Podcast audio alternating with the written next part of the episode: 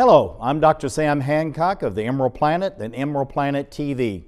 We come to you on a week to week basis from Washington, D.C., in the United States as we look around the globe in 144 different nations looking for those thousand best practices, the technology, services, and products that are making a difference as we move through the 21st century.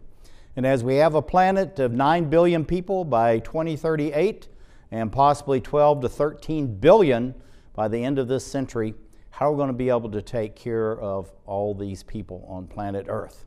And that's what Emerald Planet's all about. We come to you looking at the solutions, the best practices from around the globe as we create the Emerald Planet. Hello, welcome to the Emerald Planet. We're making a difference as we move through the 21st century. And seeing the long term impacts of climate change. So we're glad to have you. Thank you for being with us. Welcome to the Emerald Planet TV. We're talking about a problem that's going across the entire globe that of wildfires. As the planet continues to dry out, wildfires becoming more of a, more of a problem billions, possibly even trillions of dollars worth of loss, human life, infrastructure, and of course, nature, and emitting the greenhouse gases that are coming off the pollution of all of these fires. So we're going to be talking about this, and we're going to be introducing Dr. Vasily Cardoni. She is the research director of the Institute of Environment Research at the National Observatory of Athens, uh, doing groundbreaking work and we thank her for being with us. But we're going to switch right into a video.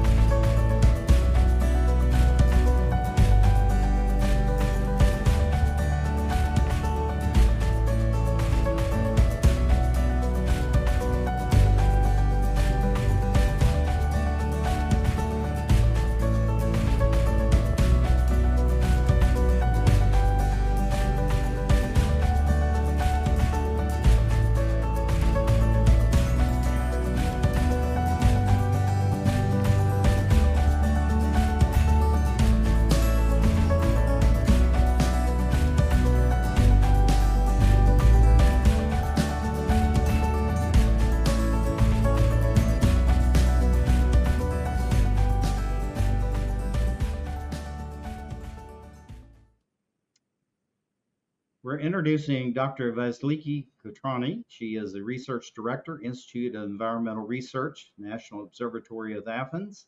And uh, tell us a little bit about the National Observatory. Why is it so important?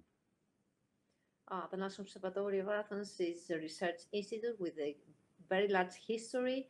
We're working on environmental studies, on astronomy, on uh, earthquakes, but uh, in my institute, what we are doing uh, uh, is working on all natural disasters that are mostly related to weather. And we have a lot of them, such as uh, floods, but uh, also wildfires that uh, we're going to talk about now. Yeah, and looking at this map, the incidents, the areas burned, this is an incredible loss as far as nature is concerned but also homes, buildings, and basic infrastructure. Is that correct? Yes, that is true. We had uh, during the past 20 years, we have a large number of wildfires, more than 100,000 wildfires that have burned more than 700,000 hectares. These are uh, very large areas, but it's true that also Greece belongs to the Mediterranean, and the Mediterranean area is an area which is uh, very prone to uh, wildfires. Now, looking at these, uh, these are really dramatic scenes, and we're going to go through this because you have some really fantastic best practices we want to talk about. Uh, but just give us a brief overview of what our what we're seeing and the the scale of destruction. Uh, well, uh, as I already uh, mentioned, we have uh, a very uh, large number of wildfires.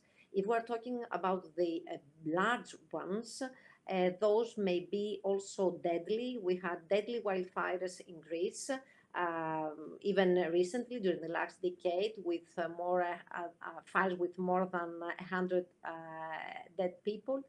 Um, more recently, we had destructive uh, fires which were related to the warm and dry conditions in southern Europe. And at this point, I should say that facing climate change, these uh, uh, conditions will be even worse in the future.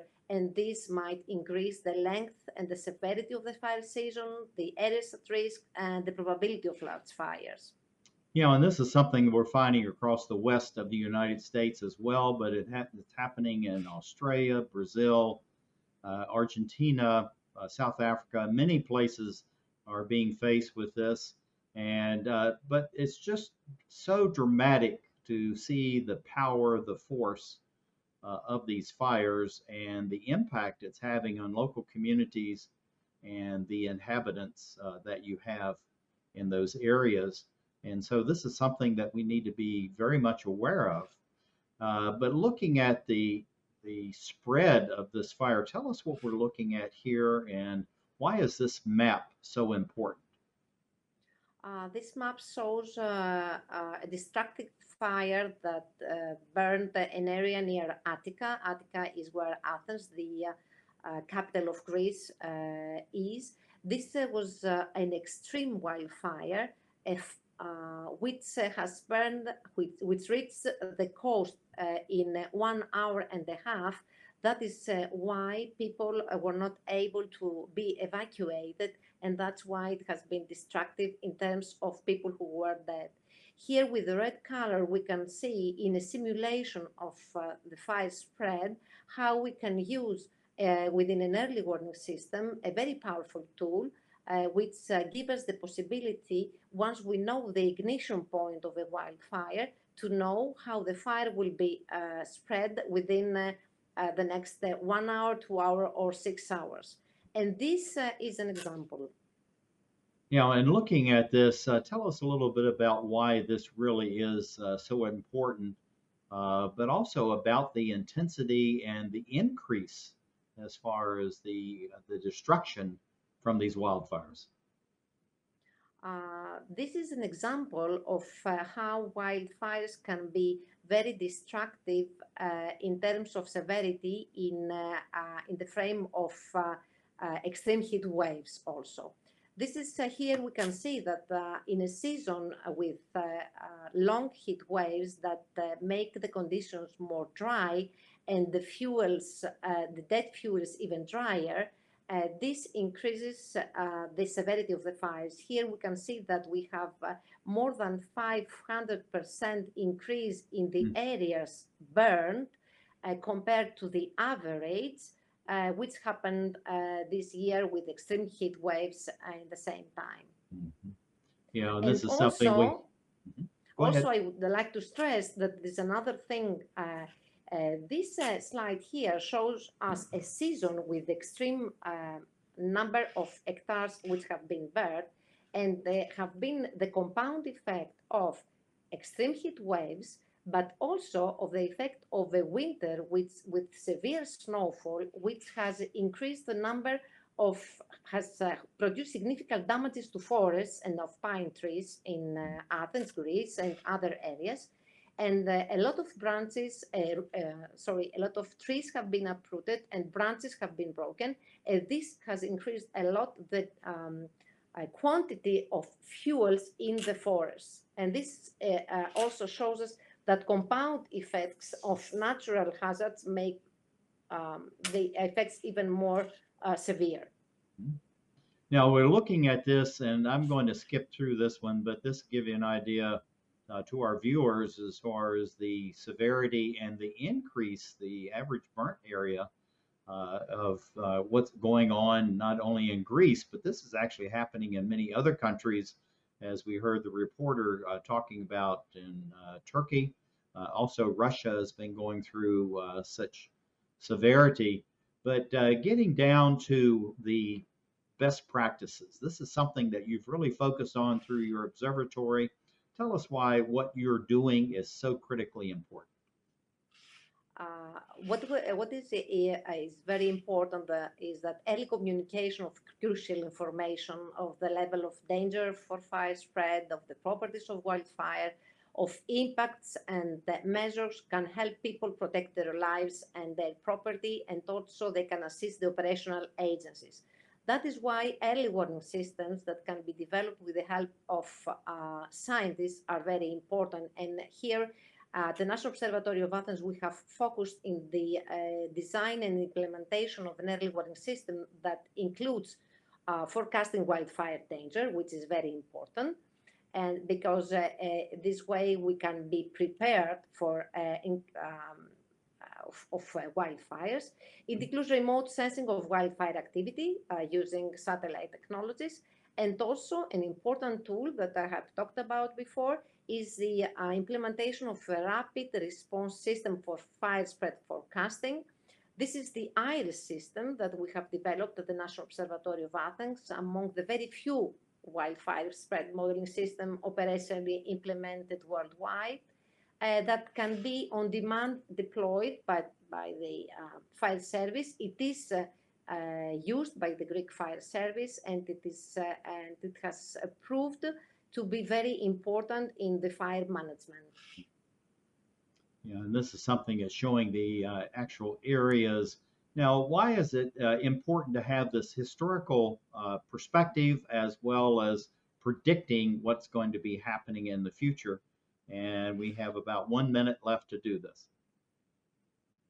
Uh, this is very important because uh, it helps uh, um, the early warning systems developed uh, with the state-of-the-art methods and technologies are very important for the regional authorities because they can use this information to schedule effective uh, strategies to, for example, uh, um, work against the accumulation of burning fuel and so be better prepared uh, all these tools can also help the civil protection agencies and fire services so they can um, increase their, their capacities to combat against uh, wildfires and to inform and also to protect the population which uh, are uh, who are in danger. And also uh, all these systems about um, all these early warning systems can help also the general public to uh, be better protected, uh, uh, better protect their life and their property. And I think um, we're going to finish with this image, that's leaky. And I think this is something you say, this give you an opportunity. It gives you almost a six hour window so that you can help the people to protect themselves and maybe even their property?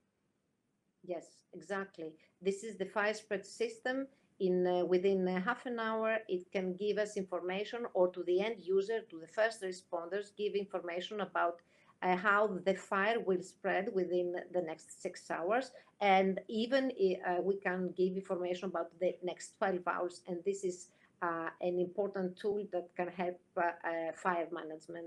this is important. And I think another point that I would like to stress before finishing is that it is important to have a close collaboration of scientists with uh, civil protection and the state because uh, it is uh, um, important that all this uh, knowledge that is uh, produced within uh, the from the sciences be used for the good of of people.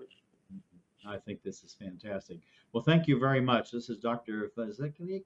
She's uh, Kotroni, uh, Research Director, Institute of Environmental Research, National Observatory of Athens, talking about wildfires in Greece, but also the best practices that are now being uh, developed and uh, shared across the globe. Thank you again for being with us as we create the Emerald Planet. Thank you for inviting me.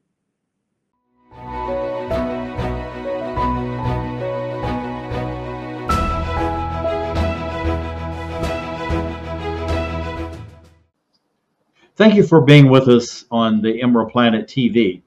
And we're going back and we're going to capture something that we uh, shown before, but it leads us to the topic of today, wildfires and the damage that's been happening all across the globe. But there is a, a solution that was developed before we even realized that there was a continuing problem with the wildfires. It's called MARSOLUT, Managed Aquifer Systems. And uh, we have uh, Dr. Lobo Ferreira, who is the Principal Research Officer, Portugal National Civil Engineering Laboratory in Lisbon, Portugal. LNEC is the acronym for that. And Lobo, welcome back to the Emerald Planet TV. It's a great pleasure to be here again, Dr. Sam. Now, looking at uh, MARSOLUT, again, I was saying it was a solution that was uh, developed almost before we knew we had a real problem with the wildfires, uh, but we had a real problem as far as having water going forward through this 21st century. Why is MARSOLUT so important and really is a natural bridge into the research and studies about wildfires? Well, that's a very good uh, question because uh, it links uh, what is managed aquifer recharge that's incorporating excess of water in wet years in the soil to compensate the missing climate change natural recharge, but we would like to put that inside the aquifers with a very good quality, okay? In Marsol, that's the previous project, we have assessed how could we infiltrate largest quantity of water in basins, in, in karst aquifers, etc. And now we know that we can do that. But the question of the quality is a must. You can have Uh, wastewater treated, or can have water from rooftops of greenhouses, or then a problem. Wildfires creates ashes that will go over land and will eventually infiltrate in the soil. So if we can remove, and that's what MARSOLUT is doing, those type of pollutants before reaching the groundwater, the aquifers, it will be great. So we are doing here at LNEC precisely so that we can have quality also in the recharge. So to be sound, safe and sustainable strategy. Quantity is okay, but now the quality. So we are creating man-made soil, putting organic matter, types of layers of removal of the particles. And in wildfires, one of the most problematic areas that we have researched is the quality of the water in the burned areas, so reaching the water bodies, surface and groundwater.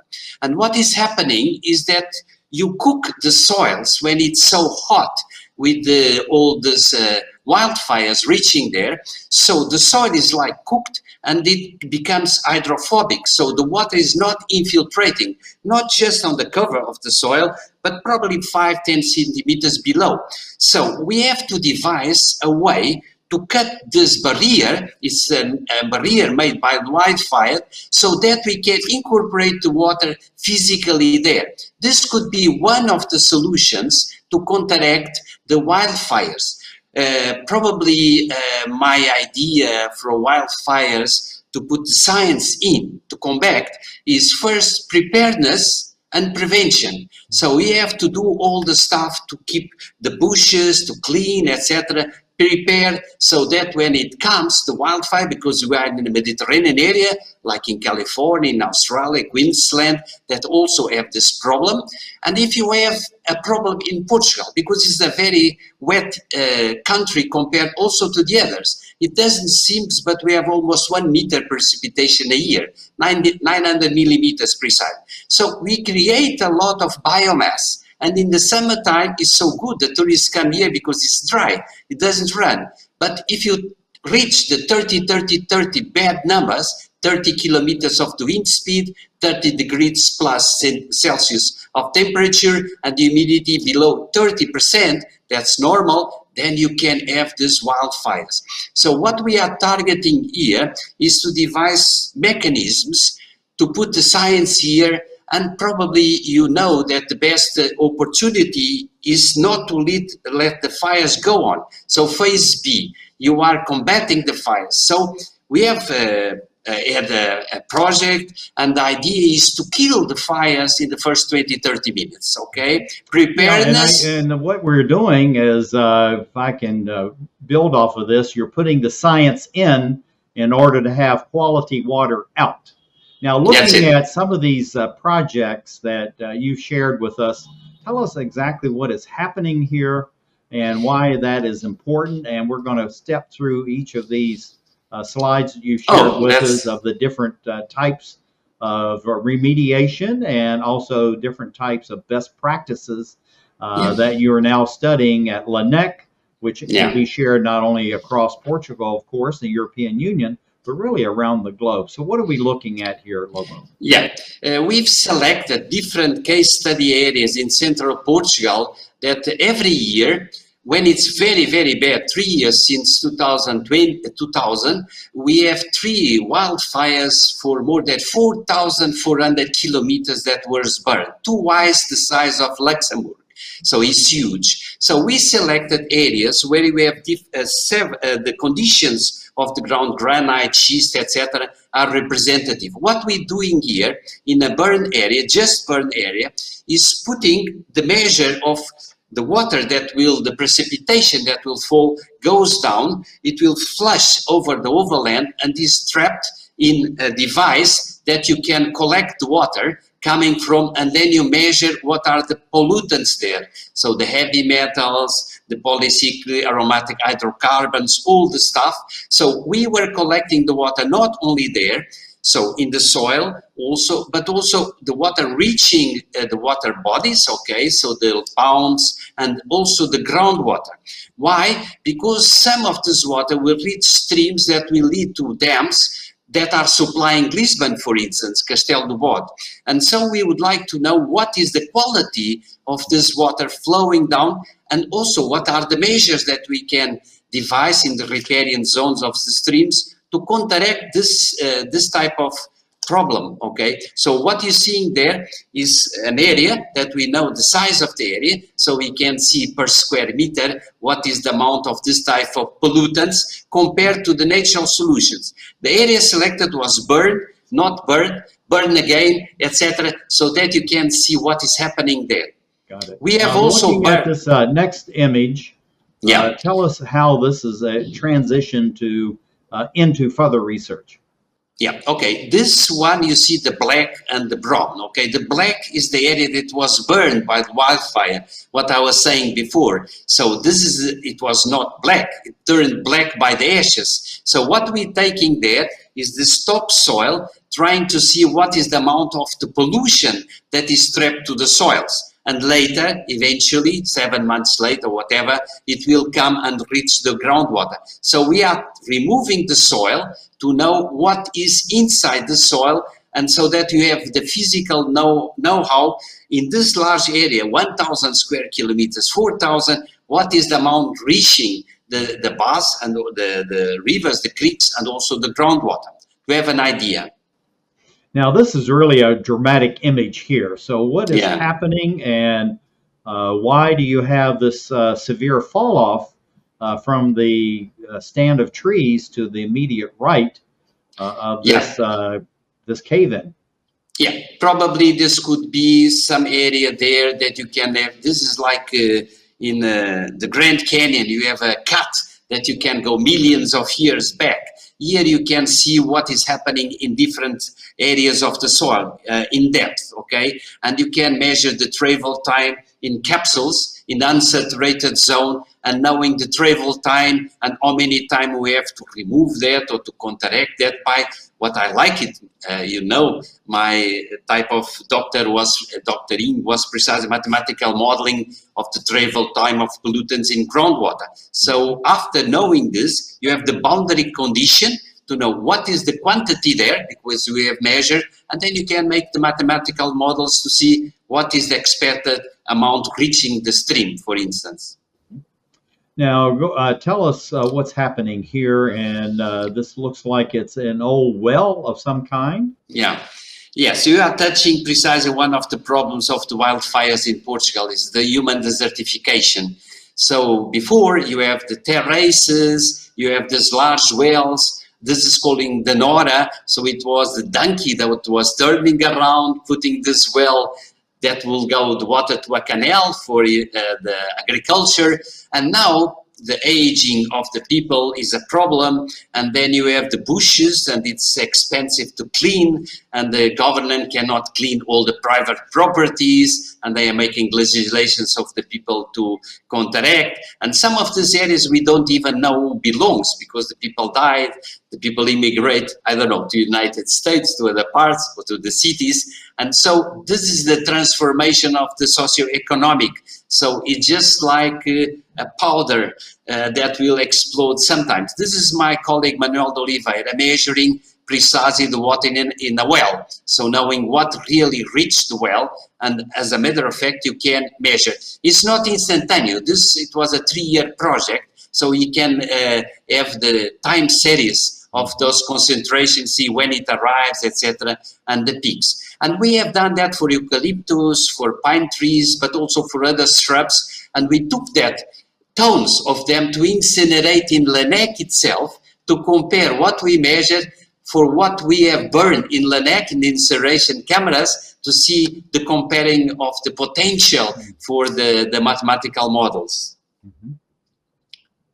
This is the same. It's uh, removing also after a while, you see the grass is now coming on. So that's what I'm saying. We have done that for three years. So uh, that was a, a lady, uh, Laranjeira Isabel, uh, that was working with us, but from the agronomical department, because we were working with universities of this areas, Castelo Branco universities. So people from uh, not just civil engineering as myself or uh, geologists, but also bio okay, bio, bio, biosphere, so agronomical engineers. So this is the, the, the gradation that's really hopeful. And then now we are reforestation this. One of the things is that before, the I was looking for you today the, the, the, the discoveries. So the first large 11,000 hectares Pinhal de Leiria that burned 80%. And since the 13th century was there. So we are really changed. Climate change is there really. So it was 1249 to 1276, the first pine that will bring the woods for the caravels. And this is the aspect. So you have to have like patches and not continuous forests. So creating natural diversity that some trees that will not burn. And this is what we're trying to change now. Reforestation, but different types. You see, it's huge amount of things and also the illegal commerce of hoods it's a really problem because you have illegal economy mounted on wildfires and this we have somehow to kill okay so also you see a bottle connecting the water from a pound also to measure after reaches the stream. So we measure every water body eh, in this uh, knowing uh, what is going on, like carbon, PAHs, calcium, magnesium, uh, sodium, potassium, nitrogen, sulfate, a huge amount of the manganese can be a very good tracer because it goes very high. uh, after a week, but then it decreases. It means the water goes flushing to a certain reservoir. So we have also measured uh, organic material so a lot of, the, of things, but some is not bad news because now we know what to do, and we are intending to have like these trapping zones and rehabilitating by biofuel the woods or the bushes that we have to be killed is still very low compared to solar, to hydropower, and to eolic. But this could be so you you clean, but it's producing energy at the same time. So we are changing the economy and a, a lot of young people is really moving inland these days. So I hope that this trend of desertification is over through the university in the interior of Portugal, etc. So it's very good news, I think, but still a long way to go. Well, thank you, uh, Lobo Ferreira, Principal Research yes. Officer of LNEC, for being with us, sharing your very interesting research and this uh, going from the uh, stormwater into the wildfires as a natural bridge. Thank you for being with us as we correct. It's a pleasure. It's a pleasure. Pleasure. Thank you.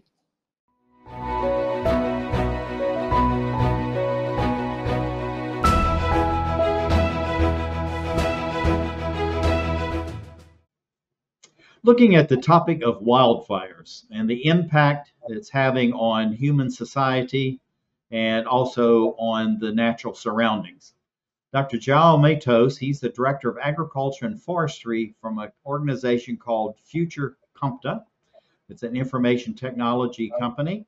And welcome for being with us. Hi, thank you for for uh, receiving us also.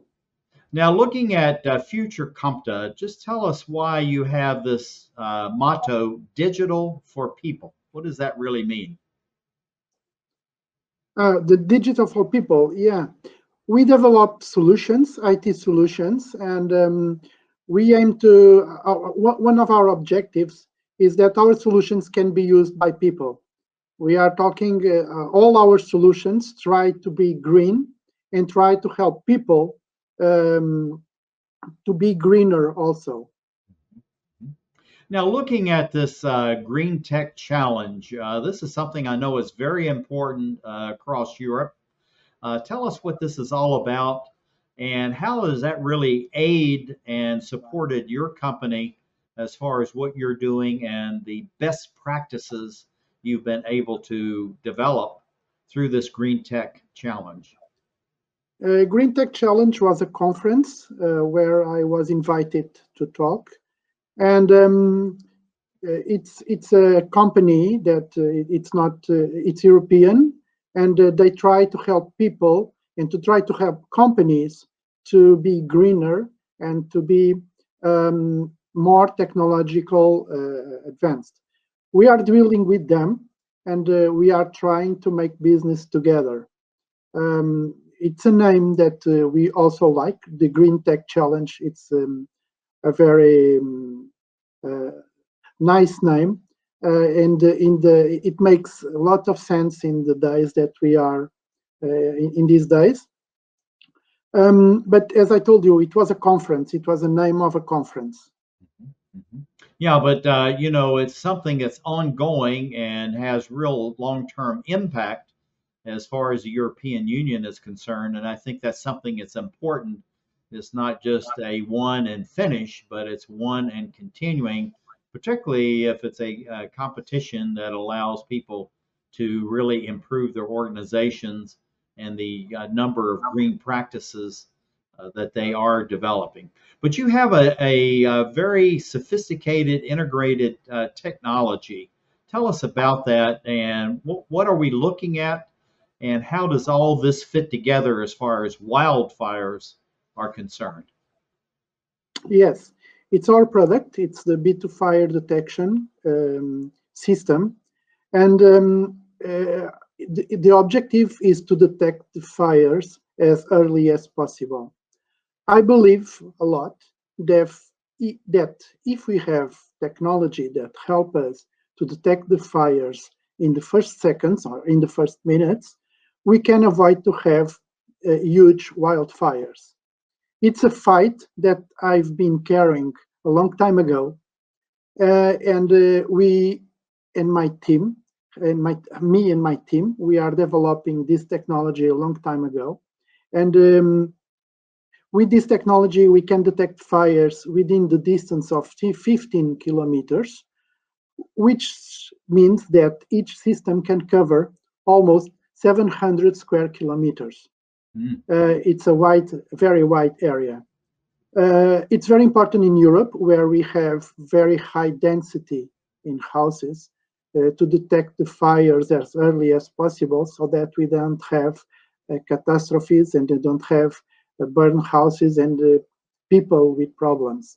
Um, in United States, I think that it's also the problem that the people needs to address it's to detect the fire as fast as possible. Mm-hmm. I've been in United States some time and learning how uh, people work and how this theme of the fire is addressed. And I think it's not yet um, well understand, but um, we will reach that uh, that that um, theme.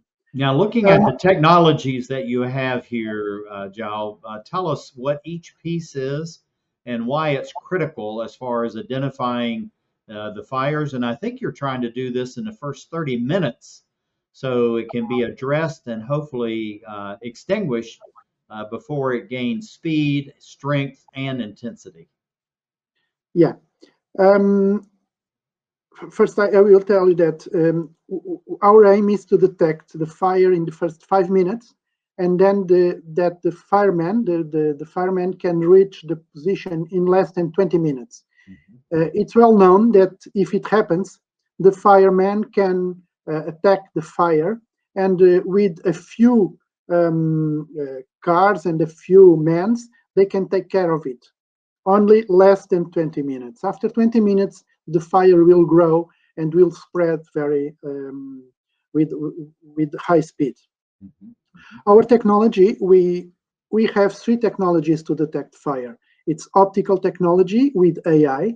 We teach um, our, our, algorithms of artificial intelligence to detect the fires uh, with high distances. We also use thermal cameras for different kind of purposes, uh, uh, main, uh, mainly in um, very density places and near. And also we developed a technology with the spectrometer, optical spectrometer detection, that we can detect also very accuracy, with very accuracy the smoke in the air, detecting the chemical of the smoke. Mm-hmm. And I think uh, using the, the solar energy, it looks like you have here in the foreground, uh, you can put these just about anywhere. And uh, of course, you're not uh, emitting any greenhouse gas emissions uh, from the energy that you need, but yet these are very portable and can be located just about anywhere, correct? Yes, it's correct. We can locate it anywhere. We have systems like these in the middle of the um, the Brazilian forest in the um, and other way other places we only need to communicate with the system to with internet for somewhere. Uh, we can use also satellite to, to communicate. So it's very portable and we have different situations of uh, systems depending on the place that we want to install them. Yeah, this is a very dramatic uh, image uh, that you have here as far as uh, trying to be there before what we're seeing going on in the background and the mix of the technologies that you have developed uh, is very intriguing and sounds like uh, these are in themselves uh, best practices. But we're seeing some uh, locations. Tell us about the location uh, that we're looking at here, and again, how this is an integrated system so that you can quickly detect the fires and alert the fire department. Yes, the system is uh, installed in the Amazonia forest. It's a portable system that can be carried with a car or with an helicopter. Uh, the idea is to be very far from the places where are people installed and to communicate with um, the firemen or the central station uh, using the internet connections that we have available today. Um, it's very interesting, this system. It's working more than five years in Brazil, and uh, it's completely autonomous. As you said, we, we sold this, this system to Brazil because it's zero impact. Um, it can be installed, not impact on energy. It has solar power. It has um, uh, weather stations. You have communications. You have video surveillance. You have uh, detection of um, someone that tried to make um, to, to destroy the system. So it's very autonomous. It's very intelligent, and it's working there a long time ago. Yeah, this is uh, this is amazing. This is a close up of this system, uh, very compact, uh, but yet still very sophisticated. Yes, it's true. We this system uses uh, optical spectrometry to detect the chemical of the smoke. It's um, a um, technology that we patented here in Portugal, and after that we patented it worldwide.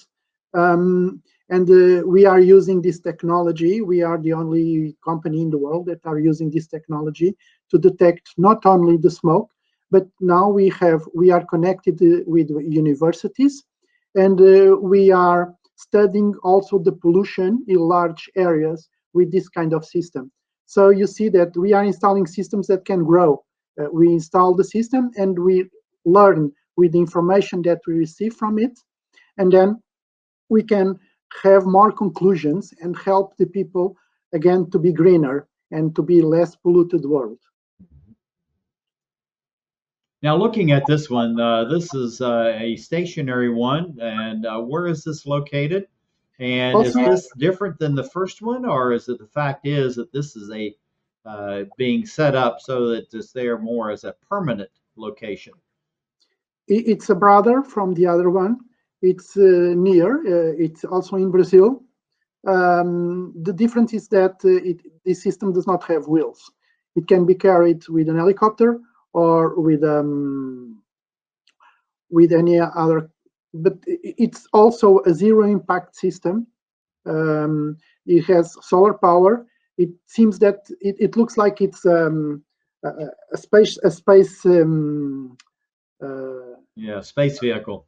a space vehicle, but no, it's here in the Earth, and um, it's all uh, uh, when we when we send the system, it's all like a, a small cube, and uh, when it opens, it seems like that. Yeah, uh, it's it's just absolutely amazing, and this is uh, actually opening uh, one of these. Now, this large boom that you have on top of this, what is that for? This is this is a, a pole, a 15 meter pole that can um, come down to make assistance or to try to to clean the lenses of the cameras, and then it goes up again. Uh, it's it's a pole that can come down and goes up. Right. It's usually in vertical, but comes down to clean and then goes up again. hmm Yeah, it's it's amazing the technology that you have actually to protect your technology. And uh, I would assume this is a, a transmitter so that you can transmit to uh, the satellites and to stay in constant contact. No, in in the bottom you have the antenna for the satellite, but uh, in the this is a 50 meters uh, tower, and imagine in the top of this it was a man uh, working almost 24 hours with all the problems that it has, with less than one square meter to work, and uh, he was detecting fires, and we substitute the man for an- for the machine that it's working automatic and the man can be doing other things. It was it's imagine you working there uh, 24 hours a day and uh, only needing to climb up and climb down to to to make the to eat or to drink or something that you need Mhm. uh, it- it's not it's not a very good um, Right. Well, it's all automatic now. yeah Uh, this is the this is the uh, the ground uh, scene of that. Now, looking at uh, we've uh, run out of time, but tell us why you're saying this is the ultimate tool for wildfire detection. Give us a quick summary, and uh, then we must exit. Yeah, um, it's uh, we are developing a tool that can predict fires and say and uh, um, and create alarms depending on the risk on, of having a fire. Can detect the fire as early as possible, and after the detection, it gives the prediction how the fire will spread. So we think that it's a 360 degrees tool that can help before, during, and after. And we think that with this kind of tool in the future, we can help the firemen and um, the country and the, the, the, governments to avoid this kind of problem and uh, to to attack it as fast as possible. It's Dr. what I believe. Dr. Matos, thank you very much for being with us as we create the Emerald Planet. You are welcome. Thank you very much.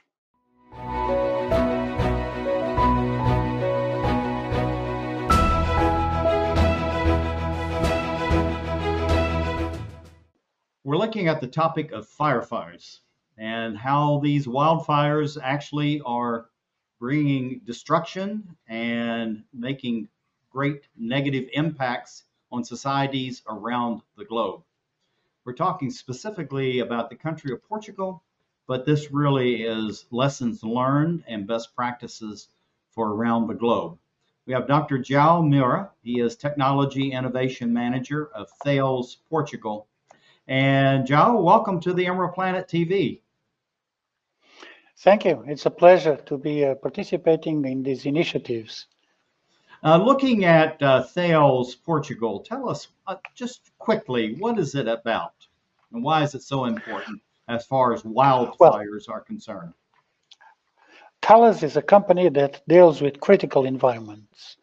Uh, critical environments are, for example, uh, um, institutions, governments, but uh, our natural resources are also critical environments. So it's one of our concerns, providing technology that deals with those uh, critical environments, and forests are part of them. Wonderful. Looking at fire and human evolution, this is something that uh, we all take for granted, we know about, but in the earliest days, this is something that was a huge uh, revelation and innovation as far as humankind. Why has fire been so important in the evolution of not only humans, but the entire planet itself?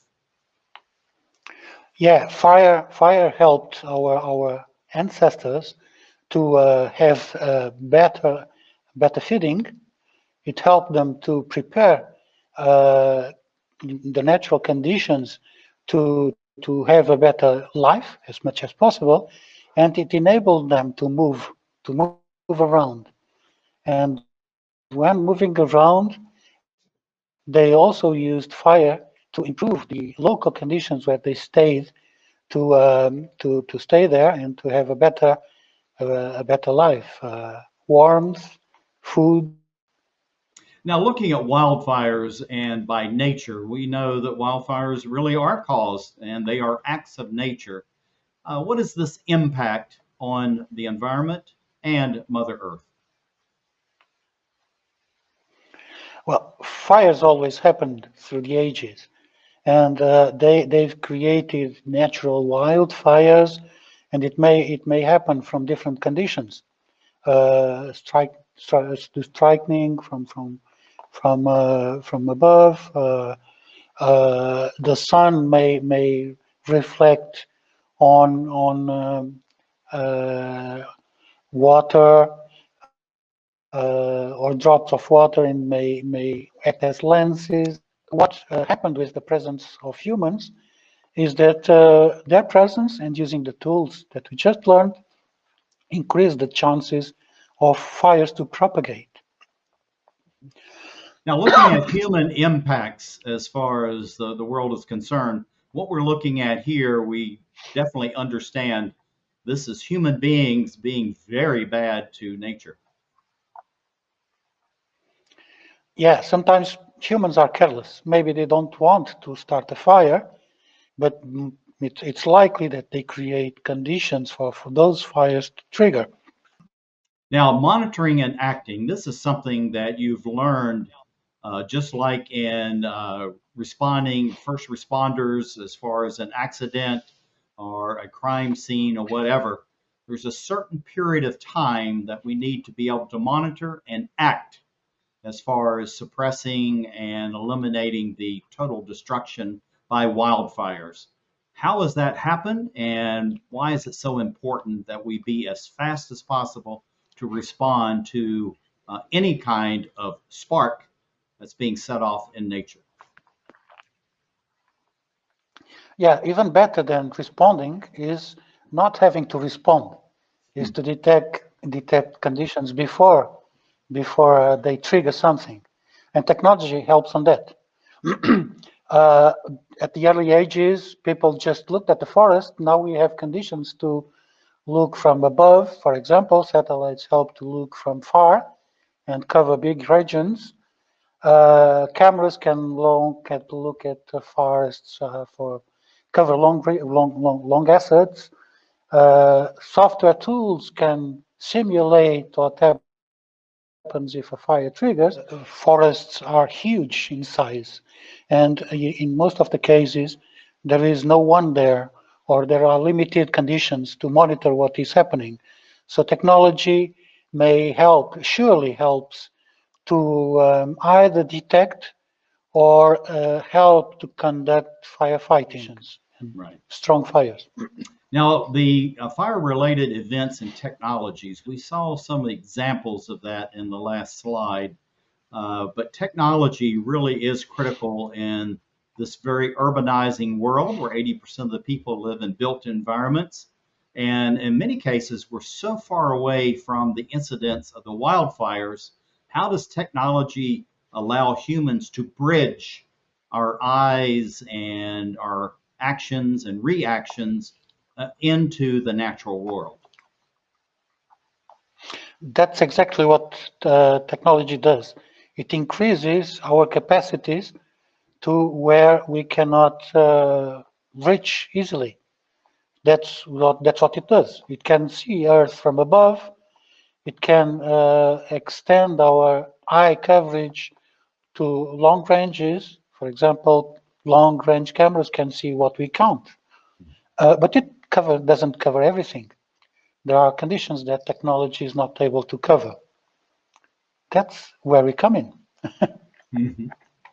Now, looking at the human factor and uh, detecting and being able to deal with wildfires, why is it so important that we always have all of our senses at work to detect wildfires if we actually are out in nature? And how do we get that information back into people who really can react? First responders for nature, just like first responders for humankind. Yeah, humans are everywhere, or almost everywhere, even in the in the in the wild, as as you can see from this picture. So if this lady is looking at, uh, let's imagine, a very small piece of smoke, it might be enough to warn authorities that something might be wrong. So we are capable of uh, also detecting things that technology can't. It's, it's impossible to have technology everywhere. And sometimes it's impossible for technology to detect very small things, but we can. And as we are everywhere and technology can't, we may help to uh, detect things that technology can't. Right. Very good. Now, uh, having citizens involved as far as solutions, not just part of the problems, how do we emphasize that we as humans are solutions and not just part of the problem? Uh, well, um, as we can use fire for good, as we did in the past, we can use it for bad. But if we learn that uh, using it for the wrong reasons, uh, if we we people understand that they shouldn't, uh, maybe they will not do what they shouldn't. Mhm. That may trigger fires. Just being careful when they are in the wild, especially in, in the in the dry season, uh, not leaving pieces of uh, burned uh, paper or cigarettes, cleaning the forest, not leaving pieces of dirt that are um, uh, that can can burn. Uh, just being careful. It's uh, it's a good. It's a first good step. Yeah, and looking at this photograph, this is really nicely done because you're looking at the solution as well as uh, people taking action to clean, to glean the forest, but also to emphasize do not leave any trash or propellants in the forest. Exactly. Cleaning the forest, it's one way. The other way is not even getting it dirt, dirty. Uh, so uh, humans have a huge role on on uh, preventing fires come from coming up, and uh, eventually on detecting them. Now, looking at this uh, detection, uh, so it's important that uh, we have our sense of awareness, uh, situational awareness, it's called, uh, when we're out in nature. And so not only are we enjoying nature and becoming part of nature, but at the same time, we're helping to protect it.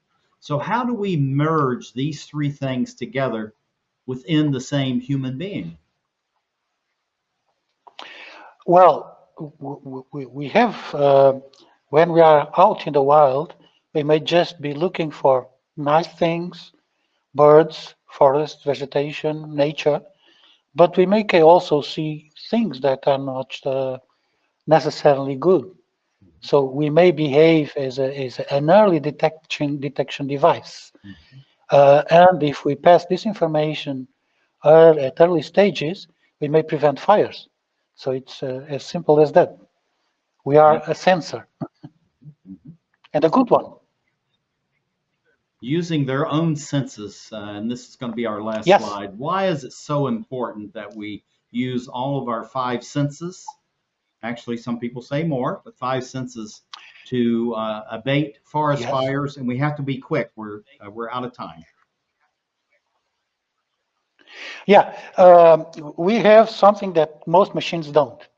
Uh, we have the senses, and with those senses, we can smell fire. Just talking about fires, we can smell fires even if they are far. We can see conditions for the fire or fire themselves. Uh, we, we can um, hear conditions or, or fire or what fire produces, and we have brains. And brains um, link these senses to our past knowledge. So we can also understand those conditions may lead to critical or out of control uh, situations. That's uh, something that machines for the moment can't do, at least the way we do. Well, thank you very much, uh, Dr. João Mira of Thales, Portugal, as we look around the globe to create the Emerald Planet.